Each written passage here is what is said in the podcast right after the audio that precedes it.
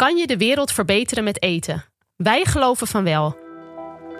Je luistert naar Het Voedselkabinet, onze tweewekelijkse podcast. Wij zijn Helen Kranstauber en Samuel Levy.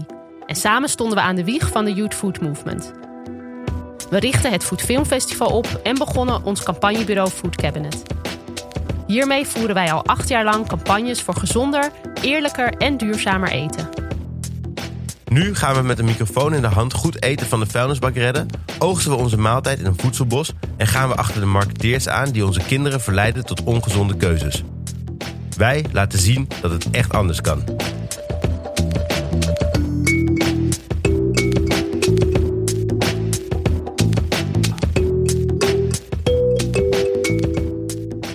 Deze aflevering horen we hoe lokale voedselproducenten het hoofd boven water proberen te houden in tijden van crisis. En hoe wij ze kunnen helpen. Dit is een andere aflevering dan je van ons gewend bent. We werken vooral vanuit de studio op gepaste afstand van elkaar en doen onze gesprekken via de telefoon. Deze aflevering hadden we niet gepland om te maken, maar de urgentie is zo groot dat we dit verhaal graag met je willen delen en je willen vragen om met ons in actie te komen. De coronacrisis brengt Nederland tot stilstand. Lege straten, dichte winkels, verlaten scholen en gesloten horeca. Bij de restaurants, die eerst konden rekenen op voldoende gasten, staan de borden nu opgestapeld te wachten op betere tijden. Uit eten gaan we dus niet meer. Maar eten blijven we doen. En dus hamsteren we onze boodschappen massaal bij de supermarkt, in angst dat er misschien wel te weinig voedsel zal zijn. We zien video's op onze social media die ons volle loods laten zien en slimme logistieke systemen. Ze moeten ons geruststellen dat er heus voldoende pasta en wc-papier zal zijn voor heel Nederland. En ook Rutte belooft dat we gewoon kunnen blijven poepen. En dus eten. De coronacrisis doet Nederland niet alleen stilstaan, maar laat ons beseffen dat de beschikbaarheid en toevoer van voedsel iets heel bijzonders is.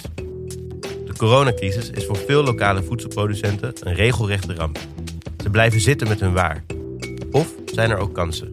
We gaan het horen in deze aflevering. Ja, het zat er natuurlijk al wat langer aan te komen, al het nieuws wat we hoorden over corona in, uh, in heel de wereld. En ik weet nog wel dat in Nederland dat een beetje langzaam op gang kwam. En er een beetje lacherig werd gedaan over, uh, uh, over elkaar geen handjes schudden en zo. Maar dat toen opeens toch dat moment kwam van de horeca gaat dicht. En we mogen geen evenementen meer organiseren in Nederland. Vanaf 100 personen. En dat was wel een schok die toen in ieder geval bij mij en ons bedrijf Food Cabinet, maar door heel Nederland ging. Dat, uh, dat de impact van corona zo groot zou zijn. Ja. ja, en het was wel iets wat ik al eigenlijk een paar weken zag aankomen. Omdat in Italië, waar mijn oom en tante wonen, uh, dit natuurlijk al aan de gang was. En daar was de horeca ook al gesloten. Mijn oom en tante die zaten uh, in quarantaine. hun goede vriend en buurman overleed aan corona al vrij vroeg. Dat was een van de eerste doden in Italië. En voor mij was het dus al echt heel dichtbij gekomen. En toen ik hoorde dat corona ook in Nederland aanwezig was, toen dacht ik, ja, waarschijnlijk gaan we gewoon hetzelfde pad volgen. Dus inderdaad, dat die horeca toen sloot en dat er geen evenementen werden georganiseerd, was voor mij eigenlijk helemaal niet iets nieuws. En was ik heel bang dat het zou gaan gebeuren. En toen gebeurde het opeens. Ja, ik denk inderdaad, het echt heeft te maken met hoe diep je in het nieuws zit om. Ja, en hoe erg je bezig bent dan met wat er in buiten Nederland gebeurt. Om te snappen wat voor, uh, nou ja, wat voor impact het ook kan hebben hier voor mij kwam het wel een beetje als, uh, nou ja, niet als donderslag uit helder hemel, maar wel, ik weet niet, de omvang had ik nooit zo helemaal ingeschat. Dat nee. het zo rigoureus uh, allemaal op slot zou gaan. Ja, ik denk dat dat ook wel echt iets is wat je over de hele wereld ziet. Dat gewoon mensen die uh, kunnen zich niet helemaal voorstellen tot het bij jou om de hoek gebeurt. Of dat, ja. dat, dat jij niet meer naar de kroeg kan waar je wilde komen. Of dat jij niet meer in het restaurant kan gaan eten waar je wilde eten. Of totdat jij je zaak moet sluiten en je personeel naar huis moet sturen. Ja. Dus het blijft inderdaad echt een ver van je bedshow. Iets wat we ja. nog nooit hebben meegemaakt. En dus ons daarom ook niet kunnen voorstellen. Nee, is ook onwerkelijk. En dat merkte je natuurlijk ook met mensen die dan uh, supermarkten en zo uh, gingen leeghamsteren. En uh, toch echt wel gewoon bang werden van het, het beeld dat er misschien te weinig voedsel zou zijn. Of dat je inderdaad opgesloten zou zitten in je huis. Dus ja. toen begon het, begon het wel echt te rollen. En voor ons is dat inderdaad gewoon die lege schappen. Dat heb ik echt nog nooit gezien. Ja, ik heb het wel in beelden gezien uit Sovjet-Unie of uh, oorlogsbeelden van plekken waar oorlog is, waar dat gebeurt. Maar dat is echt gewoon zo niet de wereld zoals wij hem kennen. En dat gebeurde. En ik weet ook wel dat ik die eerste paar dagen zelf echt gewoon. Nou, ik kan wel zeggen dat ik gewoon bijna depressief was. Ik was alleen de hele dag naar NOS en nu.nl aan het kijken over eh, hoeveel doden er in Italië waren, hoeveel mensen er besmet waren in Nederland. Uh, alle doemscenario's die werden uitgestippeld. Uh, inderdaad, het, het bedenken dat dan op het moment dat die horeca dichtgaat, dat je denkt van ja, dat is gewoon het einde van ons bedrijf waarschijnlijk. Of misschien wel voor Food Cabinet. Uh, we konden geen evenementen meer organiseren. Nou, we hadden net een paar grote evenementen op stapel staan. Ja. Dus echt dat je denkt van, wow, houdt het hier dan allemaal op of zo? Ja, even echt in zak en as. Maar daar, nou ja, op een gegeven moment heb jij wel die knop natuurlijk omgezet. Om uh, ook vanuit brand en leven wel te zoeken naar een oplossing. Ja, ja voor mij was het, wat ik wel een interessant moment vond, was dat ik op een gegeven moment zag dat uh, ja, onze goede vriend Joris Beidendijk, die uh, chef is van het Rijks, die zag ik op een uh, Deliveroo fiets in een Deliveroo outfit. En die ja, met zo'n grote rugzak ja, op. En ik vond het een beetje lachwekkend, maar vooral echt heel slim. Gewoon dat beeld was lachwekkend, maar ik vond het echt ook vooral heel slim dat hij gewoon ja, eigenlijk binnen hele korte tijd zag van oké, okay, ik moet nu gewoon mijn businessmodel omgooien. En dat dat ook, uh, ja, dat werd groots opgepakt. Dat sowieso veel media-aandacht en het bleek ook een succes te worden. Um, en toen dacht ik van ja, voor mij, ik zit nu hier een beetje depressief te zijn. Terwijl ik, als ik kijk naar mijn rol in de bedrijven, is het vaak ook juist proberen iets nieuws te bedenken. En dat vind ik ook leuk en daar krijg ik ook energie van. Dus toen heb ik mezelf echt gewoon, ben ik een avond achter uh, mijn computer gaan zitten. En gewoon gaan kijken van oké, wat, wat zou ik allemaal kunnen bedenken? En wat dingetjes gaan uitschrijven. Uh, de volgende dag heb ik wat ondernemers gebeld, gevraagd hoe het er bij hun voor stond. En ik besefte me toen dat zeg maar bij Brand de Levi zijn we voor 40% ongeveer afhankelijk van de horeca. Maar andere ondernemers die zijn wel tot 80 of 90 ja. afhankelijk van de horeca. Wat waren dan vooral de geluiden die je dan terugkreeg van hun? Was dat, uh, zaten die er echt doorheen? Of wat was hun reactie op, uh, op ja, dat nieuws ook? Ja, gewoon verschillende dingen. Dus een, een, bakker die ik belde, die zei van ja, ik heb mijn brood voor overmorgen. Dat is al aan het reizen. Ja. En wat moet ik ermee doen? Dat moet ik gewoon weg gaan gooien, want ik kan het niet meer uitleveren. Uh, een melkboer die zei van ja, ik lever alles aan de, aan de horeca bijna. En ik verkoop wel wat aan de consument, maar ja, ja die koeien die blijven gewoon melk geven. Um, dus heel erg hoort dat gevoel van ja, het even niet meer weten. En mijn gevoel was van kijk, als we de schouders eronder zetten, dan kunnen we best wel snel een model bedenken dat we gewoon direct aan de consument kunnen gaan leveren. Want de consument gaat normaal naar de horeca waar ze onze producten kunnen eten. Uh, het zijn vaak producenten die echt mooie dingen maken. Ja. Um, ja, en die zullen toch blijven eten. En als je kijkt naar de supermarkt, daar zijn de schappen leeg. Dus het is ook zo dat mensen grijpen mis. Dus die zullen toch op zoek gaan naar andere stromen om hun eten te krijgen. Dus ik dacht, als we nou gewoon boxen gaan maken met hele mooie producten. En dat naar de consument brengen, dan kunnen we misschien wel 100 of 200 boxen gaan verkopen. Ja, gewoon het hele model eigenlijk omgooien. Gewoon ja. uh, home delivery met, uh, met mooie producten van lokale producenten. En dat heeft nogal een vlucht genomen. Want inmiddels is er de Support Your Locals box in Amsterdam. Ja. Een samenwerking met heel veel ondernemers ook. Ja, in, was, in ik belde, netwerk. Ja, ik belde um, mensen bij Instok. Bart, Selma en Freke, die kennen we redelijk goed. En Instok heeft het model dat ze eigenlijk groente en fruit ophalen. Het zijn de buitenbeentjes, de producten die uh, ja, eigenlijk worden gezien als niet goed genoeg voor de consument. Omdat ze niet mooi zijn, maar wat eigenlijk gewoon hele mooie producten zijn. En die hebben ook drie restaurants. En die hadden hetzelfde. Die dachten echt van ja, hoe gaan we nu verder? En die zaten in een brainstorm. En toen belde ik hen.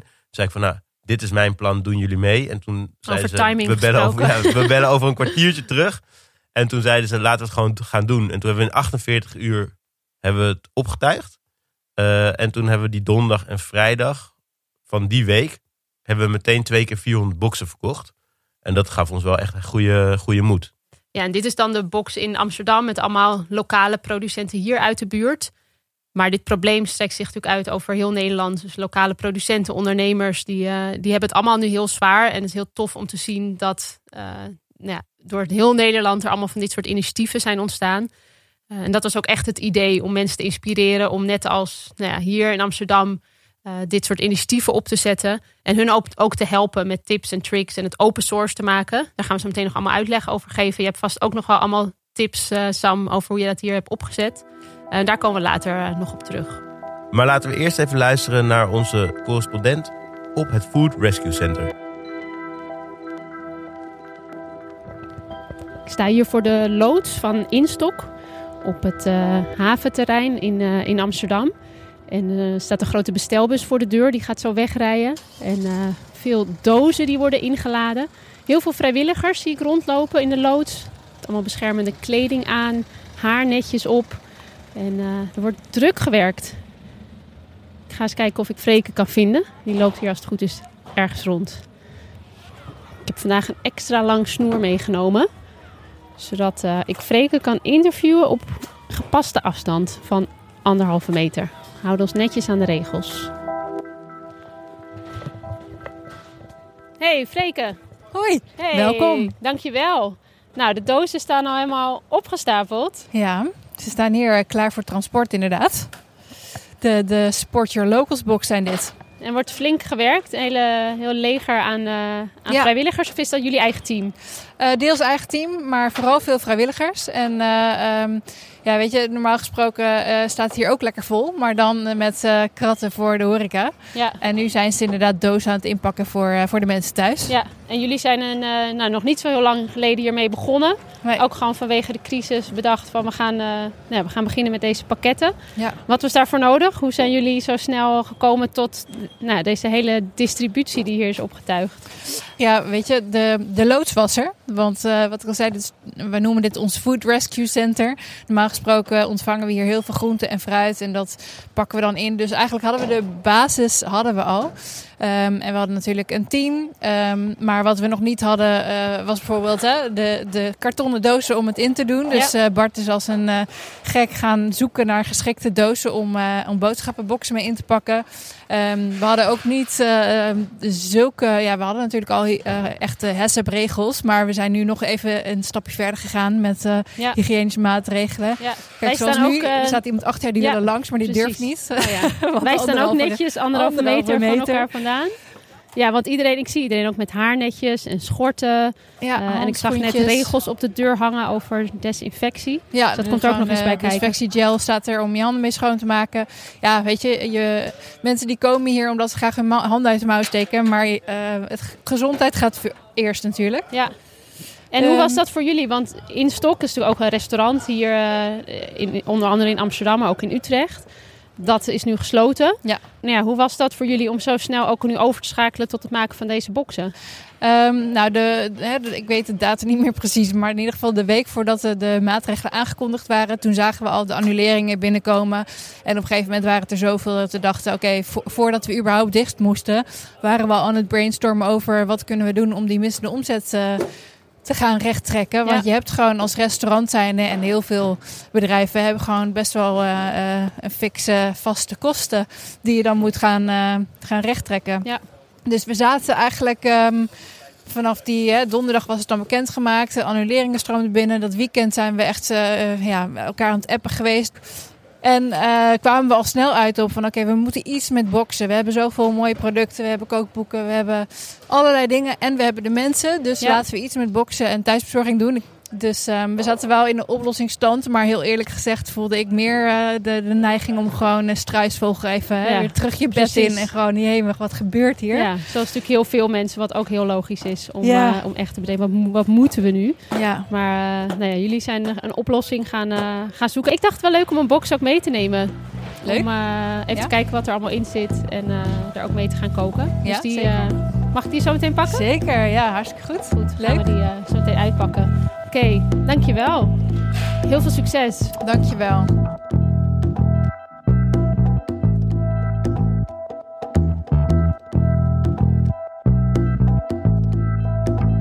Leuk dat je zo'n eh, pakket hebt meegenomen. Want ik heb er dus heel veel ingepakt, maar ik heb er nog geen één uitgepakt. Oké, nou laten we deze dan even unboxen. Kijken Ja. wat er allemaal in zit.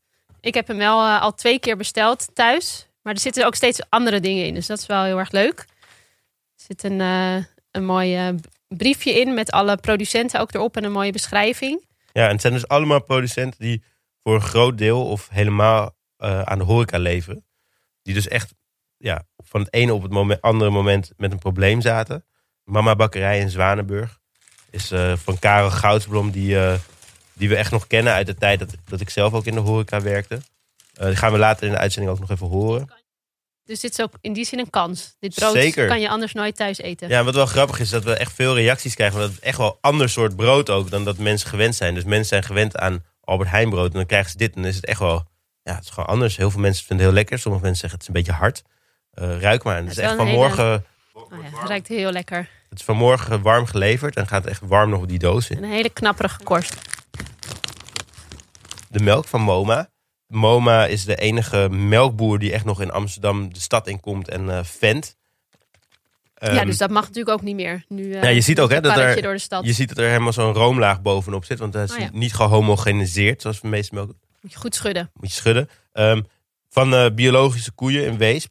Ja, en dit is wel, het is echt tof. Mensen die reageren of heel enthousiast. Soms zeggen, ja, er zitten brokjes in de melk. En dan moet je dus mensen uitleggen dat het echt een ander soort melk is. Het is niet melk die uit de fabriek komt. Dit komt direct van de boerderij. Ja. Is wel gepasteuriseerd.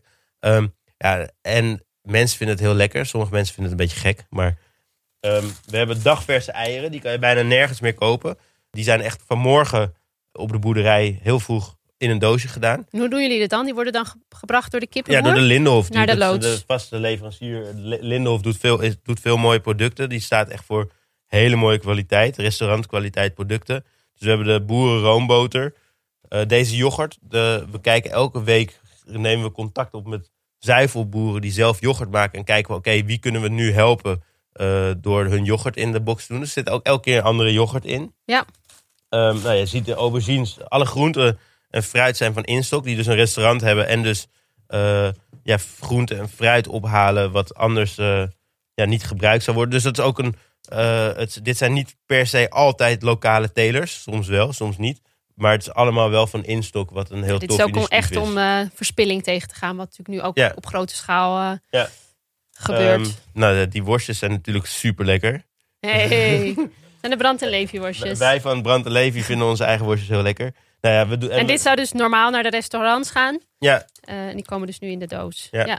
En zo hebben we dus eigenlijk gewoon een, een pakket waarmee, ja, als je dit krijgt, dan kan je bijna eh, een hele week van eten.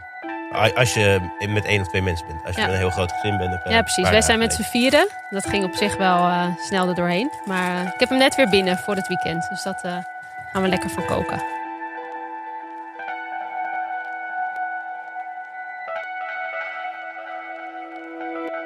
In deze aflevering bellen we een aantal mensen, waaronder Karel Goudsblom, de bakker die elke week weer meegaat in het pakket. En we vragen hem hoe het met hem gaat.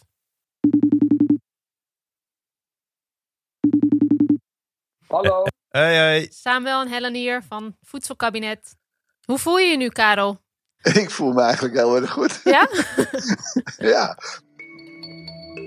Ik moet er wel even bij zeggen dat hij nu veel vrolijker klinkt dan toen ik hem drie weken geleden belde.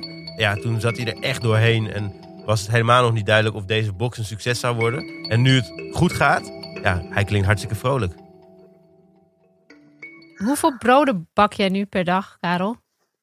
op dit moment eh, denk ik een kleine 800, 8 tot 900. En dat Ja, was wat je normaal ook zou bakken. Alleen dat zou dan naar alle horeca gaan in Amsterdam en omstreken. Nee, dat was wel meer, maar dat was ook veel diverser. Meer veel werk. ingewikkelder, Ja. veel meer werk. Veel Ja. klein brood en heel, heel eh, tien van dat, twintig van dat. En ja, veel ingewikkelder. En dit is eigenlijk, eh, ja, dit is heel overzichtelijk. En ehm, ja, ook heel leuk, weet je wel. Dat is, eh nou, geweldig. En even terug, Ja. want op een gegeven moment was er dat nieuws van alle horeca gaat sluiten. Hoe voelde Ja. jij je toen, toen je dat nieuws hoorde?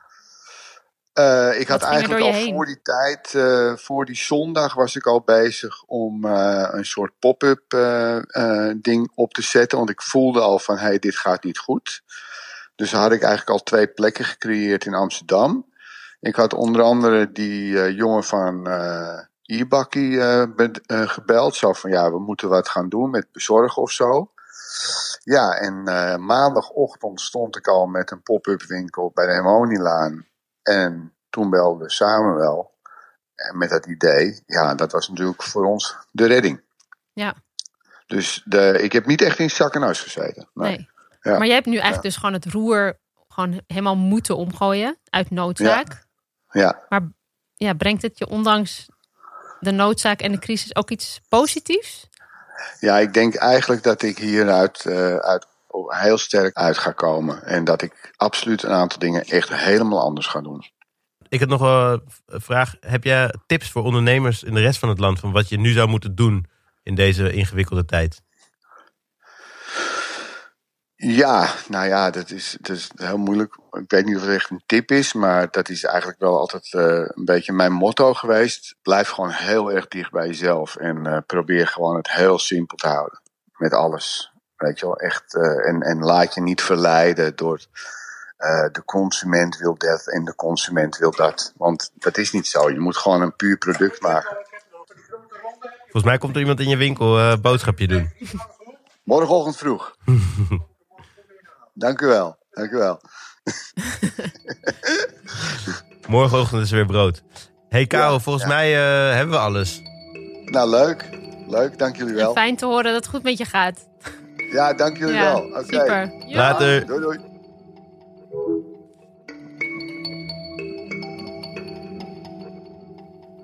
Nou, blij om te horen dat het met Karel in ieder geval uh, goed gaat. Natuurlijk wel met uh, in de wetendheid dat de maatregelen natuurlijk nog veel langer gaan duren. De horeca blijft dicht. Dus dat het succes van dit pakket moet blijven aanhouden om het hoofd boven water te houden. Want we zijn er nog lang niet. Ja, om het succes wat we in Amsterdam hadden ook bereikbaar te maken voor ondernemers elders in het land, hebben we eigenlijk alles wat we hebben gedaan gedeeld. We hebben open source gemaakt. We hebben een soort van toolboxen gemaakt die mensen konden gebruiken. We hebben alle vormgeving en lettertype, alles met mensen gedeeld.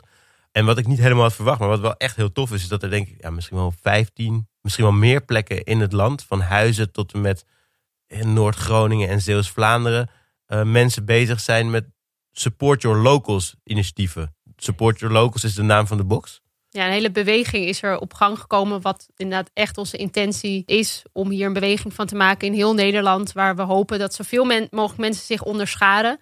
Uh, inderdaad, support your locals, om nou ja, en initiatieven te starten, maar vooral ook mensen in Nederland, consumenten, te laten zien wat er allemaal beschikbaar is. En vooral ook op te roepen uh, om deze lokale producenten nu te steunen, want dat hebben ze echt hard nodig. Ja, wat je nu ziet is dat consumenten en producenten eigenlijk op een nieuwe manier gaan samenwerken. Dus de producenten die leveren voor een goede prijs direct aan de consumenten. Gaan allemaal schakels die er normaal tussen zaten, gaan er tussenuit.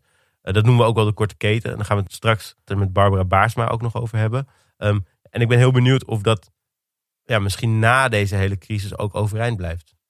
Ja, overal in Nederland zijn dus allemaal initiatieven ontstaan. Waaronder ook in, uh, in Utrecht. En we gaan spreken met, uh, met Lianne, Lianne de Bie. Haar leven zag er een paar weken geleden anders uit. Ze is nu fulltime uh, bezig met pakketten bezorgen in Utrecht. En dat doet ze ook in samenwerking met allemaal lokale producenten. We gaan even luisteren hoe het ervoor staat met hun box. Hallo, met Lianne. Hey Lian. Hey, hey. Samuel en Helen hier van Voedselkabinet. Hallo. Hoe is het? Goed hoor. Ja? Heb je even een momentje om te bellen? Yes. Ja? Waar ben je? Ik, ik zit op mijn bed. want, Zit op je bed. ja. We hebben niet zo'n groot huis en mijn vriend en ik moeten de hele tijd alle twee bellen. Dus ik ben naar de slaapkamer verbannen. Hey, heel fijn dat jij even tijd hebt voor, eh, Mhm. voor ons. Want hoe ben jij begonnen met Support Your Locals? Jij woont in Utrecht. Nou, het was wel toevallig, want ik, was, eh, ik had met Emiel van Roze Bunker, wat een eh siroopproducent is, afgesproken. Toen hadden we het al over, van, we moeten iets doen, maar wat? Ja, toen wisten we het nog niet echt. En toen dachten we, nou wat, eh, laat, we laten het er wel even bij. Eh, we kijken in de loop van de week wel even van wat er gebeurt. En toen, eh, nou, toen zagen we natuurlijk het Support Your Local initiatief in Amsterdam, wat echt een super groot succes was. Laten we onze handen ineens slaan en gewoon hier ook zo'n ja, box opzetten, pakket opzetten. En hoe ben je En te toen- werk gegaan? Ben je gaan, gaan rondbellen? Eh, nou, heel toevallig belde toen ook een andere, een varkensboer hier uit de buurt mij op. Van, hey, ik zie ook mijn afzet verdwijnen. Kunnen we niet iets samen opzetten? En toen zei ik, nou, dat is toevallig, want ik ben ook al met Emiel in gesprek. Laten we dit eh, met z'n drieën gaan doen. En zij, ja, zij zijn zelf producent, dus zij kennen veel meer producenten die, eh, waarvan ze dus die afzet zien verdampen. En zij hebben een rondje gebeld en toen zijn we dezelfde avond bij elkaar gekomen met alle producten die op de foto gezet. En de volgende dag zijn we live gegaan. Eh, hebben jullie een loods of zo waar jullie alles inpakken? En eh, eh, hoe rijden jullie het rond in de stad? Hoe wordt dat langsgebracht bij de mensen? Op dit moment doen we alles vanuit eh, restaurant Meneer Vink. Dat is een eh, ja, bevriende restaurateur die zo aardig was om te zeggen van... hé, hey, het mag uh, vanuit mijn restaurant, jullie mogen mijn restaurant gebruiken als distributiecentrum. En uh, ja, neem het over. En ze waren zelfs zo aardig om zelfgemaakte kroketten met lunch te serveren. Mm, lekker. Ja, echt heel leuk. Maar dat is nu een beetje te klein aan het worden. Dus we zijn nu aan het kijken van hoe kunnen we het iets uh, professioneler nog gaan aanpakken. En hoe zijn de, ja. hoe de mensen waarmee je samenwerkt, de producenten? Want je zegt, nou, iedereen was een beetje natuurlijk ook aangeslagen door, door het nieuws. Mm -hmm. En zagen hun omzet verdwijnen. Hoe is de sfeer nu? De sfeer is echt supergoed. Uh, iedereen wil helpen. Iedereen uh, die staat s morgens uh, in te pakken en wil bezorgen. En bakfietsen worden uit de schuur getrokken. Ja, dat is echt heel leuk. Ja, te gek. Heb je nog een goede tip voor mensen die ook willen starten, misschien met zo'n box ergens anders in Nederland? Zeg, nou, hier zijn wij tegenaan gelopen. Waar wij tegenaan zijn gelopen is dat uh, aan de achterkant eigenlijk van waar de bestellingen binnenkomen, hoe die worden verwerkt, wie daar verantwoordelijk is, zorg ervoor dat, dat, dat daar een goede structuur voor staat. Maar verder is het vooral doen. Ik denk dat we het juist zo snel hebben gedaan dat het daarom uh, succes is geworden. Dat je gewoon uh, minder beren op de weg ziet en gewoon gaat. Ja. Uh, de rest, dat komt uh, ook wel weer. Denk je dat jullie nu. doorgaan met de box nadat de horeca weer open gaat? Ja. Ja? Dat denk ik wel. Dat is een vrij ja. resoluut antwoord. ja. ja, nou, we merken nu al dat er zoveel uh, ja, enthousiastelingen zijn. En we merken ook dat zoveel mensen uit Utrecht ook zelfs al aan ons vragen van... hey, gaan jullie door ook, nadat, uh, ook na de coronacrisis? Want we vinden dit zo mooi. En ja, ik merk heel erg dat, dat er vraag naar is. Heel veel succes komende tijd. Top. Cool. Hou nou, heel veel succes ook succes. Uh, verder met alles. Thanks. Hoi, hoi. Oké, okay. doei.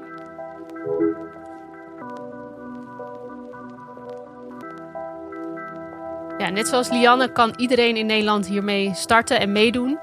Uh, onder de vlag van Support Your Locals. We geven mensen ook zoveel mogelijk tips en adviezen hoe ze, hoe ze hier zelf mee, mee kunnen beginnen. Maar moedigen vooral iedereen aan om, uh, om te gaan starten.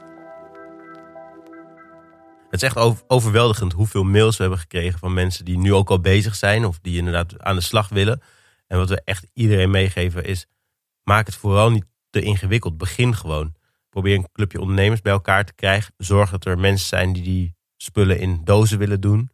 Um, en zorg dat die vervolgens worden weggebracht naar de consument. En veel ingewikkelder is het eigenlijk niet. En natuurlijk heb je een achterkant nodig. Of dat een website is waar mensen op kunnen betalen. Of dat het gewoon een WhatsApp groep is waar mensen een berichtje naar sturen. En dat je ze een tikkie stuurt. Maak het niet te ingewikkeld. Bedenk gewoon, wat kan ik organiseren? En ga dat doen. En wat je zult zien is dat er genoeg mensen uh, op de wagen springen. Die willen helpen. Ja, en hou daarbij alsjeblieft natuurlijk wel rekening met... Uh met alle maatregelen en de veiligheid en de gezondheid van iedereen. Uh, mocht je daar tips over willen, dan, uh, dan kan dat. Maar kijk vooral ook even op uh, RIVM voor de richtlijnen. Ja, wij zeggen tegen iedereen, hou afstand, hou afstand. maar koop lokaal. Heel goed.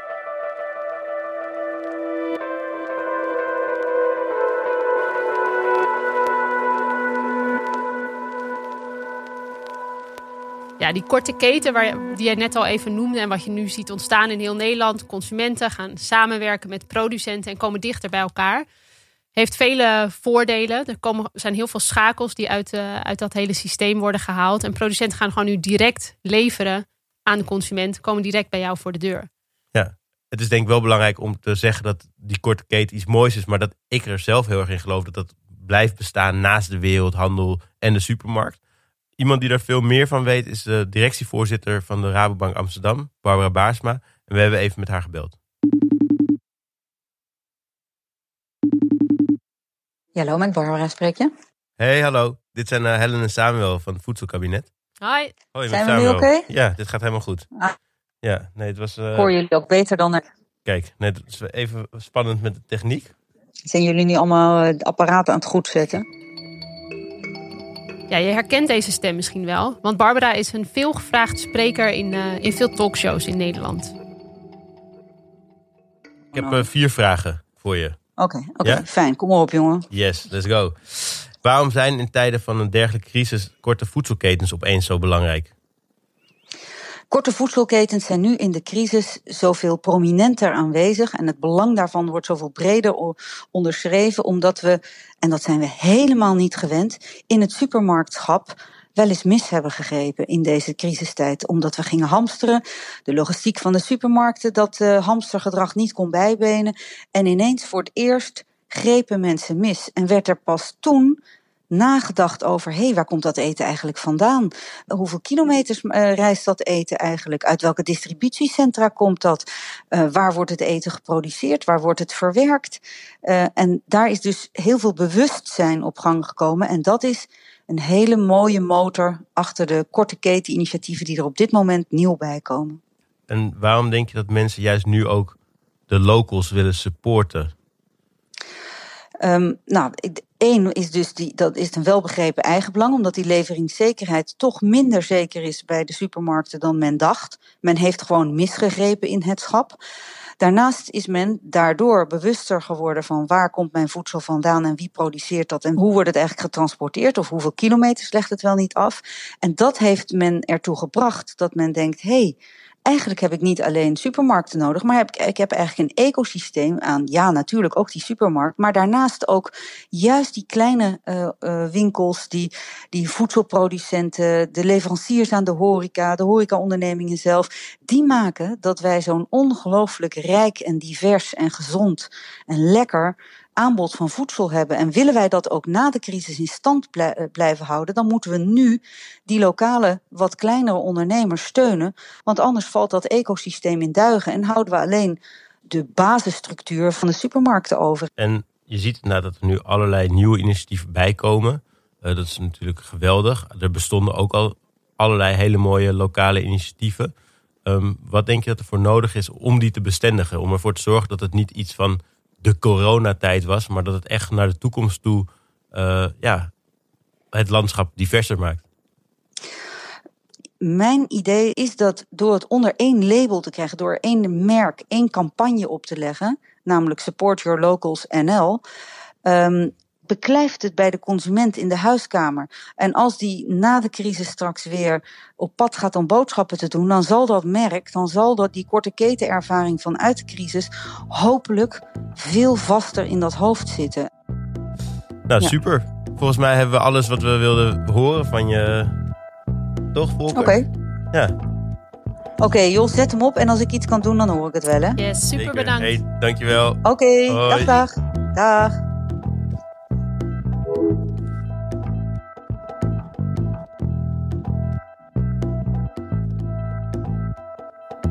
Barbara Baarsma die biedt hier haar hulp aan en die hulp hebben we heel hard nodig. Maar we hebben ook jullie hulp nodig. Want zoals je in deze aflevering hebt gehoord, is er veel werk aan de winkel. Enerzijds willen we lokale initiatieven opzetten om die bijzondere producenten overeind te houden. Aan de andere kant willen we ook echt een landelijke campagne uitrollen om consumenten op te roepen om juist nu lokaal te kopen. De campagne Support Your Locals is een initiatief van Food Cabinet in samenwerking met de Taskforce Korte Keten. En we hebben eigenlijk drie manieren waarop we je willen oproepen om ons te gaan helpen.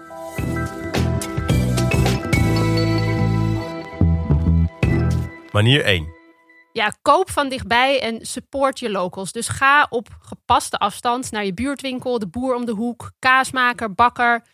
Of ga naar Support Locals Nederland voor alle initiatieven die er nu in Nederland zijn bij jou in de buurt om je lokale producent te steunen. Manier 2. Start zelf. Vele mensen in Nederland gingen je al voor en begonnen een eigen initiatief onder de vlag van Support Your Locals. We hebben de belangrijkste tips en tricks hopelijk met je gedeeld, maar zijn altijd bereikbaar voor vragen. Dus sluit je aan bij deze groeiende beweging. Manier 3. Wees alsjeblieft onze ambassadeur. Deel hashtag SupportYourLocalsNL met vrienden, buren en op je sociale media. En heb jij een geniaal idee om deze campagne groter te maken? Heb je advertentieruimte in de aanbieding, een enorm reclamebord, een groot bereik? Jij weet ons te vinden. Alle informatie, tips en tricks over deze campagne zijn te vinden op de website supportyourlocalsnl.nl.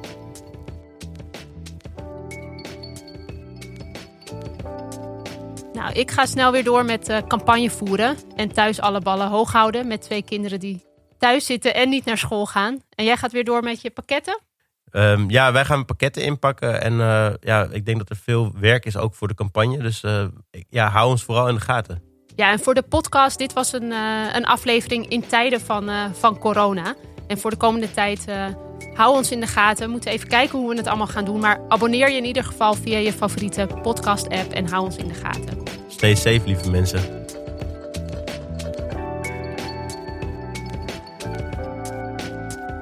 Deze podcast hebben we gemaakt in samenwerking met Dag en Nacht Media en is gesteund door Stichting Doen. Dit was het weer voor deze aflevering. Luister andere afleveringen van het Voedselkabinet via jouw favoriete podcast-app en laat een review achter. Zo kunnen andere luisteraars de podcast ook weer gemakkelijk vinden. Dus ga naar de website, volg ons op social media, het Voedselkabinet en dan hoor je ons weer over twee weken.